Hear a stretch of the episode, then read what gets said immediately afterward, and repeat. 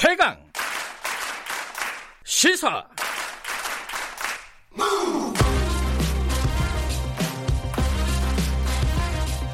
지금 여러분께서는 김경래 기자의 최강 시사를 듣고 계십니다. 네, 부동산 정책 진짜 어렵습니다. 이게 지금 현재 문재인 정부의 부동산 정책이 실패했다, 이런 얘기들이 여기저기서 나오고 있는데 정부는 또 강하게 반박을 하고 있어요. 이 어떻게 봐야 될지, 지금 상황에서 어떤 대책이 필요할지 경실련의 김헌동 부동산 건설개혁 본부장님 나와 계십니다. 안녕하세요. 예, 안녕하십니까. 김현미 장관 얘기부터 잠깐 여쭤보면요. 어제 국회에서 약간의 설전이 있었어요. 예. 실패한 거 아니냐, 이런 질문에 지금 부동산 정책 실패한 거 아니냐, 뭐 21번, 2번 이게 뭐 엇갈리긴 하는데, 아니다, 부동산 정책이 잘 작동하고 있다라고 표현을 했습니다. 그리고 뭐 시차를 보면서 좀 기다려야 된다, 아직 시행이 안 된 것도 있기 때문에 국회를 통과 못해서, 뭐 이런 취지의 얘기를 했어요. 이걸 들으시면서 어떤 생각이 드셨습니까? 그러니까 김현미 장관은, 네, 3년 전 취임을 하면서, 네, 아파트는 돈이 아니고, 네, 집이다. 과거 박근혜 정부에서 강남의 아파트를 산 사람들은 대부분 다 60%가 다주택자였다. 투기꾼들이 집을 더 샀다, 강남 주택을. 그다음에 30살이 안 된 29살 미만이, 네, 53%가 집을 샀더라. 그 얘기는 부자들이 강남에 집을 많이 사서 강남 집값이 올라간 거지, 박근혜 정부 때 결코 공급이 부족해서가 아니다, 이렇게 취임 때 얘기를 했습니다. 네. 그리고 취임하자마자 집값이 폭등을 하니까 뭐라고 했냐면, 청와대의 김수현 사회수석하고, 네, 김현미 장관은 다주택자들은 집을 팔아라. 네. 내년 4월까지 시간을 줄 테니 2018년 4월까지 집을 전부 팔아라 하고 강력하게 경고를 했습니다. 네. 그런 장관이 지금 30개월 동안 장관 노릇을 하면서 강남 집값은 7억이 뛰었고 서울 아파트값은 평균 3억이 뛰었고 서울 아파트값이 50%가 올랐고 청와대 참모들 아파트를, 저희가 오늘 기자회견을 또 합니다. 예. 조사를 보니까 상위 10명은 10억씩 올라가지고 한 사람당 57%가 올랐습니다. 그런데 10억씩이요? 예. 오. 그런데 예, 장관은 3년 동안 집값 잡지 못한 장관은 아직도 구치소에 있는 박근혜 대통령 때문에 그 정권에서 규제를 풀어가지고 아직도 집값이 오른다고 잠꼬대 같은 얘기를 하고 있습니다. 지금 이제 본부장님은 그런 얘기를 하셨어요. 문재인 정부가 지금 이제 실패로 규정한 거는 뭐 저번 기자회견 때도 말씀하신 부분이고, 문재인 정부가 부동산으로 돈을 벌게끔 하는 정책을 지금 추진하고 있다. 이게 구체적으로는 어떤 정책을 두고 한 말씀이세요? 이거 제가, 예, 2019년 1월에 네, 도저히 더 기다릴 수 없어서 문재인 대통령께, 네, 지금 부동산 문제가 얼마나 심각한지 알려드리려고 시민운동을 다시 개시했습니다. 네. 1년 반이 됐습니다. 네. 1년 반 동안 제가 40회의 기자회견을 했습니다. 네. 40회의 기자회견을 통해서 얼마나 심각한지, 이 문제가 젊은 사람들에게 얼마나 허탈감과 박탈감을 주고 상실감을 주는지 상세하게 계속 설명을 드리는 겁니다. 네. 청와대에는 다주택자가 40%가 있다. 투기꾼이 40%가 있다는 얘기입니다. 네. 그 사람들이 만드는 정책이 과연 서민을 위한 정책이고 청년을 위한 정책이고 부동산으로 돈을 벌 수 없는 그런 정책을 만드는가, 네, 만들겠는가. 네. 구체적으로 제가 적시를 했습니다. 초대 정책실장 장하성 씨 집은 아파트는 10억이 올랐고, 네, 두 번째 정책실장 김수현 씨 아파트도 10억이 올랐고, 현재 정책실장 김상조 씨 집도 5, 6억이 올랐다.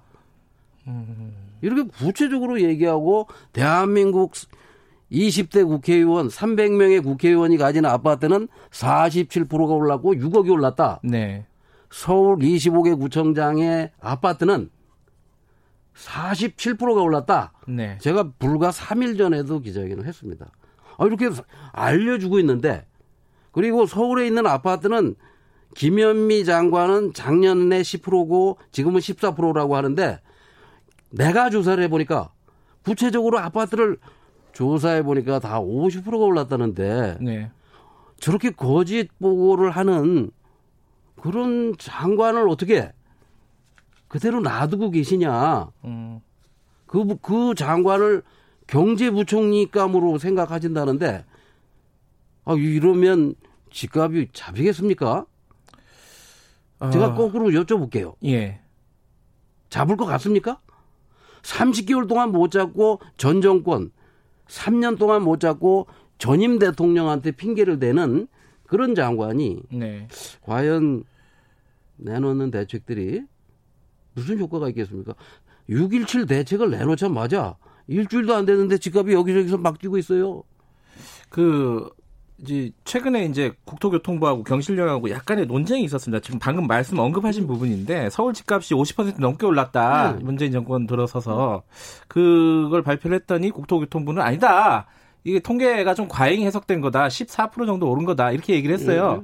누구 말을 믿어야 돼요, 이게? 여기 와서 같이 토론을 한번 하자는 거예요. 공개적인 장소에서 근거를 가지고 와가지고. 네. 저는 지금 설명을 드렸지 않습니까? 네. 국회의원이 가진 아파트가 48%, 네. 청와대의 참모들이 가진 아파트가 57%, 네. 구청장이 가진 아파트가 47%가 이렇게 올랐는데, 네. 대체 김현미 장관이 보고 있는 어느 아파트는 어느 아파트가 10% 정도밖에 안 올랐는지를 알려주면, 네. 내가 그런데 그런 아파트가 서울에 있으면, 예. 혹시 아십니까? 저는 잘 모르겠습니다. 그러니까 아무도 서울 시민이 모르는데 본인들만 알아. 그럼 어느 아파트인지를 얘기를 하면서 14%가 올랐다고 해야, 예. 제가 믿지 않겠습니까? 그리고 이런 공개된 장소에 와서 토론을 하거나 근거를 가지고 얘기하면 제가 얼마든지 믿겠는데. 알겠습니다. 안 옵니다. 절대로 안 만납니다. 안 만나줘요? 몰래 토론만 하자입니다.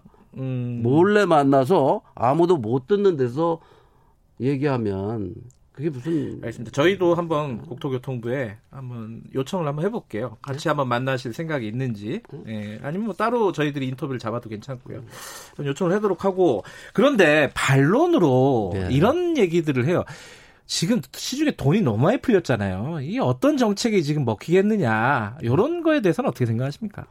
돈이 많은 거는, 네. 노무현 정부에서도 유동자금이 800조였고, 네. 이명박 정부에서도 1000조였고, 네. 항상 돈은, 네. 많습니다. 네. 시중에. 네. 그런데 집값이 떨어지고 있을 때 아파트를 사는 사람이 있을까요? 그렇지는 않죠. 네. 그러면 3년 동안 계속 집값이 오르니까 돈이 아파트로 몰리는 거지. 아파트를 사기만 하면 5천만 원, 1억씩 막 떨어지는데, 네. 어떤 사람이, 이명박 때는 150만 채 미분양 때문에 아무도 아파트를 안 샀고, 박근혜 정권 초기에는 제발 돈 좀 꿔줄 테니 집 좀 사라고 그래도 돈을 꿔다가 집 사는 사람이 없었어요. 근데 왜 문재인 정부는 3년 내내, 최근에 무슨 코로나 때문에 100만 원씩 가구당 줬다고 그 돈 가지고 아파트 사러 댕긴다고 아파트값이 오르랍니까? 근데 이제 방금 말 같지 않은 변명을 하는 거죠. 이명박 정부, 박근혜 정부 얘기를 하셨는데, 예. 이명박 정부 때 보면은 이제 집값이 상대적으로 안정되지 않았습니까? 예. 근데 그게 당시 이제 금융위기라는 초유의 사태가 있었고, 그럼 그런 특수적인 상황 때문이 아니냐라는 반론도 있을 수 있어요. 예. 미국의 은행 하나 망해서, 네. 한국 아파트값이 떨어지면 지금은 그럼 미국 은행들이 돈을 너무너무 많이 벌어서, 네. 한국 아파트값이 이렇게 날개가 막 다 돋쳐가지고 호를 오르는 겁니까? 그거 아무 상관이 없는 얘기를 하는 겁니다. 그러면요, 이제, 네. 이게 핵심인데, 그러면 지금 정부의 정책이 뭐 20번 넘게 했다, 4번 했다, 뭐 서로 논란이 있지만 어쨌든 계속 내놓는 건 사실이잖아요. 뭐가 잘못된 겁니까? 방향이 뭐가 잘못된 거예요? 뭐가 잘못됐냐면, 네. 이 정권은 건설 재벌이나 건설업자가 가진 부동산, 네. 아파트 주택 건설업자에게 약간의 영향을 갈 정책은 전혀 쓰질 않습니다. 어허. 개인들에게만 대출을 줄이겠다. 그다음에 세금을 더 매기겠다. 개인에게만 포커스를 맞춥니다. 수요를 통제하는 정책이잖아요. 수요를 통제하는 것도 아니고 그러면서 예. 집을 한 채 가진 사람은 그렇게 규제를 하면서 네. 집을 50채, 100채, 500채 가진 임대업자는 예. 세금을 한 푼도 안 걷습니다. 취등록세도 안 걷고 재산세도 안 걷고 종부세도 안 걷고 나중에 팔아서 얻는 양도소득세도 안 받습니다. 그다음에 개인한테는 50% 대출해 주던 걸 40%로 줄이면서 임대업자 투기꾼들이 돈을 빌리면 집값의 80%를 대출해 줍니다. 그러니까 투기꾼들에게 더 집을 많이 사라는 정책을 쓴 거예요. 투기꾼들에게 세금 없애줄게. 돈 2배로 늘려줄게. 네. 그러니까 투기를 조장하는 정책을 쓴 거죠. 가장 최근의 정책을 보면 6.17 정책 말씀하시면 6.17 정책이 예. 나오기 2달 전인 5월 6일 날 예. 3월 4일에 집값이 떨어졌습니다. 서울 아파트 값이 예. 약간 떨어지고 있었어요. 3월 4월에. 그랬더니 갑자기 용산 개발을 들고 나왔어요. 국토부 차관이. 그리고 그 내용을 보면 서울 시내 재개발이 잘 안 되는 지역을 공기업이 들어가서 개발해 주겠다고 발표를 하니까 네. 그 다음 날 여의도가 뛰고 용산이 뛰고 마포가 뛰어요. 5월 달입니다. 네. 그 다음에 6월 초가 되니까 잠실 운동장에 호텔을 짓는 네. 잠실 스포츠 아이스를 발표를 합니다. 네. 그러니까 잠실이 뛰고 강남이 뛰고 서울이 전부 다 들썩들썩 하니까 그러니까 누가 그렇게 만들었냐. 국토부하고 기재부가 그렇게 만들어 놓고 6월 17일 날 대책을 발표했습니다. 그 대책의 내용을 보면 3년 동안 문제가 됐던 임대업자에게 세금 조금 더 걷겠다. 대출을 조금 줄이겠다. 그리고 개인들한테는 앞으로 정부의 허가를 받고 집을 사라. 아니 집 하나 사는데 왜 정부 허가를 받습니까? 이 정부는 대통령과 장관과 청와대 수석이 절대 집을 팔아라. 가진 집을 다 팔아라. 만약에 김수현 수석이나 김현미 장관 말을 믿고 3년 전에 집을 팔았다면 그런 사람들은 지금 기뻐할까요? 억울하겠죠. 그런데 그러면은 지금 정책이 잘못됐다 그러면 어떤 정책을 사용하는 게 지금 중요한 상황입니까? 분양 원가를 상세하게 공개하겠다. 분양 원가 공개. 아파트 분양가를 예. 인터넷에다가 예. 구청장이 얼마에 승인해줬는지 아주 상세하게 공개하겠다. 예. 상시 공개하겠다. 인터넷을 보면 다 볼 수 있게. 예. 두 번째. 전면적으로 전국적으로 분양가 상한제를 하겠다. 지금 분양가 상한제는 1년 동안 한다고 그러다가 총선 지나면 할게요. 코로나 때문에 또 미뤘습니다. 네. 다음 7월부터 분양가 상한제가 시행되는데 그것도 그때 가봐야 합니다. 네. 그다음에 앞으로 3기 신도시를 짓는데 또는 이 공기업이 짓는 아파트는 논밭에 300만 원에 사들인 논에다가 500만 원짜리 아파트를 지면 800만 원이면 분양이 가능한데 그걸 2천만 원씩 지금 분양하고 있습니다. 자, 공공택지, 국가가 보유한 토지에는 건물만 분양하겠다. 한 20평 정도 되는 아파트를 1억 2천에 분양하겠다. 이런 정책을 쓴다든지. 그다음에 다주택자, 임대업자들에게는 대출해줬던 걸 다 회수하겠다. 앞으로 임대업자에게는 본인이 살지 않는 전세 대출은 전액 회수하겠다. 예. 그다음 임대사업자에게 줬던 세금 특혜를 다 없애겠다. 네.